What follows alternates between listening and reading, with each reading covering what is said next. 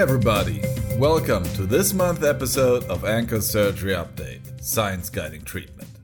This time, we decided to present two papers on more fancy surgical procedures in foot and ankle surgery. The first paper is entitled Femoral Head Allografts for Talar Body Defects by Coetzee et al., published in Foot and Ankle International. The second paper is entitled 3D Printed Total Talus Replacement for Avascular Necrosis of the Talus by Kadakia et al., again published in Foot and Ankle International. As always, you can find this podcast on all common platforms and feel free to join us at Foosbrew LMU. But let's first have a look at our first paper on femoral head allografts for talar body defects. Large defects of the ankle joint following, for example, failed total ankle arthroplasty or avascular necrosis of the talus present a difficult situation. If a tibiocalcaneal fusion is carried out in these situations, it will result in a significant limb shortening. Whenever there is sufficient bone stock of the talus left, tibio-talar arthrodesis can be performed using a remnant of the talus in combination with a bulk allograft and internal fixation. In case there's an insufficient bone stock left, New techniques for reconstructing these large talar defects have been developed, such as three dimensional printed metal cages filled with cancellous bone or total talus replacement using individualized metal implants. But these techniques are complex and highly elaborate. We will hear more about them later. Another option, which has been around much longer, is the implantation of a femoral head allografts. This technique is less elaborate and less complex. It can be carried out using either a transfibular or anterior ankle approach. Yet, previous studies have reported high nonunion rates with fusion rates as low as 46%. The aim of the study presented today was to report the results of patients undergoing ankle arthrodesis or tibio-talar calcaneal or TTC fusion using femoral head allografts. Therefore, the authors retrospectively included all tibio-talar and tibio-talar calcaneal fusions using a femoral head allograft between February 2006 and January 2019. All of these patients experienced failure of primary or revision total ankle arthroplasty or an avascular necrosis of the talus. Patient's medical and ankle surgical history was documented. Pre and postoperatively, the Veterans Rand Health Survey VR12, Foot and Ankle Ability Measure FAAM, Ankle Osteoarthritis Scale AOS, and Visual Analog Scale VAS for pain scores were obtained. Furthermore, a patient satisfaction survey was assessed postoperatively. The tibio-talar fusion was carried out using an anterior approach with excision of the implant and or the avascular collapsed or collapsed talar body with a femoral head graft placed in the defect that was prepared by using a flat cut on the tibial and talar sides of the fusion. An anterior fusion plate was used to stabilize the construct. All TTC fusions were performed using a lateral transfibular approach and acetabular reamer was used to prepare the fusion site for the size-matched femoral head. Either a lateral plate or TTC nail was used for fixation. Additionally, bone slurry from the femoral head reamings was used to fill the small gaps in the recipient site. Then the sized matched femoral head allograft was placed in the defect. Internal fixation was performed with a plate or intramedullary nail. In all procedures, the femoral head allograft was supplemented by a bridge graft composed of cancellous autograft. In 13 of the 15 tibio-talar fusions and in 24 of the 30 TTC fusions, BMP2 was additionally applied. Postoperatively, the patients were splinted non-weight bearing for two weeks and then casted for four weeks, allowing toe touch weight bearing. At six weeks, the patient was allowed partial weight bearing in a boot. Full weight bearing in the boot was allowed at three months if more than 50% of the graft had spot welded to the native bone and if the bridge graft was maturing. Radiographic evaluation of the fusion was determined by either plain radiographs or CT scans at three or six months following surgery. For those patients who had less than one year of follow up, all had confirmation of the union by CT scan. A total of 15 tibiotalar and 13 tibiotalar calcaneal fusions using a femoral head allograft in 44 patients could be included. The mean follow up was 43 months, ranging from 6 months to 13 years, and the mean age was 64 years, ranging from 47 to 84 years. 58% of all patients were male. 91% were non diabetic, and 68% were non smokers. Pre to post operatively, the VR12 mental score was essentially unchanged from 52 to 52, and the physical score improved from 29 to 32. All other scores assessed improved significantly. The FAAM Activities of Daily Life score improved from 45 to 58. The FAAM Sport score from 15 to 34. The AOS Pain score from 59 to 32 and the AOS disability score improved from 68 to 50. The mean VAS score improved from 66 to 31 at the last follow up. The overall median satisfaction rate was 79 out of a 100 point scale. At an average of 19 weeks, in 91% of the ankles, more than 50% of the surface area had healed. Five patients went to non unions all in TTC fusion attempts. Of those, three had an anterior plate as their primary procedure, while two had an intramedullary nail.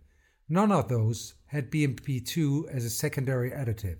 All healed following revision surgery. The tibiotalar fusion rate was 100%, while the TTC fusion rate was 83%. There was no significant difference in union rates or postoperative complications between plate fixation and intramedullary nail in the TTC cohort. There was one patient who had a below the knee amputation. It followed after a successful TTC fusion, but the patient had ongoing pain and disability due to severe midfoot degenerative joint disease. He elected to have an amputation over an extension of the fusions to the entire midfoot. The authors concluded that the use of a femoral head allograft to treat large talar defects in ankle fusion or TTC fusion provided a viable treatment option in treating this difficult problem. In this complex patient population, the fusion rate with incorporation of the graft without collapse was high and the patient outcomes significantly improved. Hey Hans, this is an impressive study due to the large number of patients enrolled, the long follow up, and the thorough assessment of PROMs. To my knowledge, 45 ankles represent one of the largest, if not the largest, cohort of patients treated by implantation of a femoral head allograft. Furthermore, the authors assessed all PROMs pre and post-operatively. This data is up to date, unfortunately, still very rare available. Therefore, the study really adds to the current knowledge in understanding the effect of this type of surgery. Furthermore, only two patients were excluded due to a different medical condition, namely a Charcot arthropathy. An exclusion rate of 2 out of 45 patients is really remarkable and something we can only dream about. What is astonishing, though, is that the authors were able to collect 100% of the data from all the remaining patients. In many retrospective studies, the rate of patient lost to follow up exceeds 50%. Therefore, a rate of 0% is somewhat peculiar. Further data, which I would have been interested in, is did this procedure result in a shortening of the leg? This is something the patient regularly asks about, and we cannot really answer yet. Furthermore, Unfortunately, no other measurements regarding the hindfoot alignment were presented, like valgus varus and calcaneal inclination or others. What I really liked was the operative technique. The authors used an entire spherical femoral head, They prepared the head and the reception side using a hip reamer in a cup and cone fashion and then introduced the ball shaped femoral head. This really allows for adjusting the hindfoot. Unfortunately, we in Germany only get the femoral head cut in half. Therefore, we are not able to use this technique, but have to establish the reception site and the femoral head individually. Finally, the authors stressed the fact that none of the patients suffering a non union received BMP2 as an additive. I believe that the study was not designed to evaluate the effect of an osteogenetic agent and therefore does not elucidate this question. We both also frequently use femoral head allografts in these kinds of situations. In our hands, fingers crossed, it has worked very well so far, and all of our patients were able to progress to union, although sometimes following a prolonged healing course, sometimes using shockwave therapy, etc. Nevertheless, we were both surprised reading about the low union rates frequently reported until now. Therefore, we feel affirmed by the promising results reported in this study. Comparable to the authors, we always utilize autologous bone graft, which we harvest from the proximal tibia. So far, we have never used an osteogenic agent and do not feel that they are needed. Maybe even more fancy alternative to femoral head allografts is 3D printed total talus replacement. For the past decade, only single case reports have been published. Therefore, I'm excited to briefly outline a recently published larger case series by Kadakia et al. They retrospectively identified 32 cases who had received an isolated total talus replacement over a period of three years, with a minimum follow up of one year. All patients suffered from advanced avascular necrosis of the talus with collapse of the talar corpus. Patients who underwent concomitant tibial component placement or adjacent joint arthrodesis were excluded. Data collected included general demographics, medical history, and complications. The outcome was assessed using the self rated foot and ankle outcome score FAOS, the pain score VAS, and range of motion. Out of the 27 patients included, range of motion data were available for 18 patients and the FAOS for 15. Although this does shrink the actual sample size, I'm still excited. The mean follow up was 22 months, ranging from 12 to 43 months. The patient's age was 44 years, 78% were female, and the average BMI was 30. All patients received custom made total talus implants from Additive Orthopedics. These were generated from CT scans of the ipsilateral limb. Implants prior to 2019 were made of cobalt chrome, thereafter of cobalt chromium with titanium nitride coating. Only two patients received the latter. They used an anterior approach between the EHL and tip end. All soft tissues were peeled off the talus, including the superficial deltoid ligament and ATFL. Osteotomies were performed to remove the talus. Custom made trial implants were then inserted to judge proper fitting. The final total talus was available in three sizes. In the vast majority of cases, the exact size implant, matched to the contralateral side, was used. Following implantation of the final total talus, the wound was closed. The leg was immobilized, and the patient conducted non weight bearing for two weeks. Starting at week 3, they were allowed to bear weight, and by week 6, the boot was removed. At final follow up, i.e., on average 22 months, the VAS has improved from 7 to 4 points, and the FAOS pain subscale from 48 to 78 points. Most other domains of the FAOS, meaning symptoms, activities of daily living, and quality of life, improved on average by 30 points. No significant improvement was found for the FAOS sport score, pre and final follow up range of motion did not differ significantly and were on average 48 degrees. Three complications occurred. These were one superficial peroneal nerve neurinoma, which necessitated surgical excision. The second one was an avascular necrosis of the distal tibia with conversion to an intramedullary combination tibial component with a revision total talus that matched the system.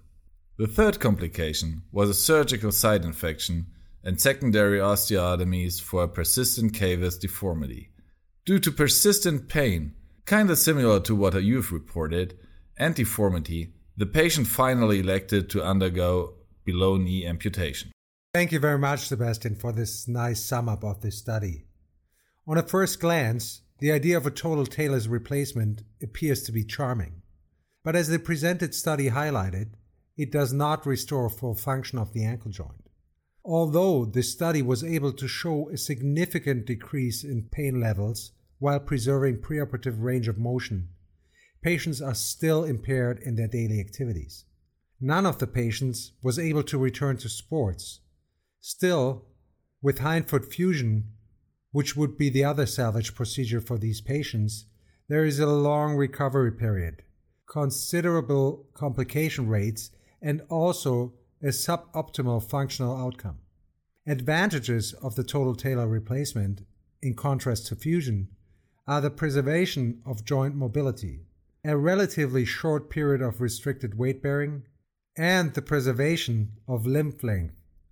Total talus or talar implants have evolved over the last decades. 20 years ago, the first generation implants were compromised of talar body prosthesis with a peg into the talar neck and head. Second generation implants included a prosthetic talar body without a peg, and the currently used third generation implants replace the talus in its entirety, and the development continues. One reason for early prosthesis failure was a size mismatch. It has been discussed that CT imaging might underestimate the real dimensions of the talus. One possible alternative would be additional MRI imaging and calculating a mean size prosthesis based on these two imaging modalities. Kadakia et al. had the luxury of three different sizes of total talus, including trial implants. This enabled them to intraoperatively decide which size fits best, which obviously appears the most charming way of finding the correct size.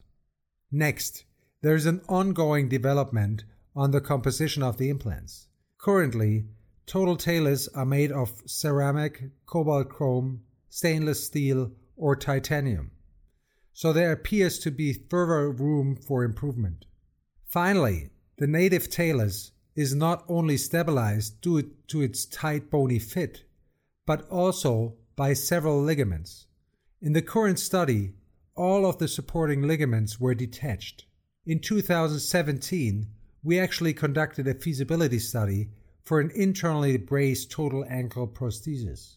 We included eyelets for the ATFL, deltoid ligament, and the interosseous talus calcaneal ligament.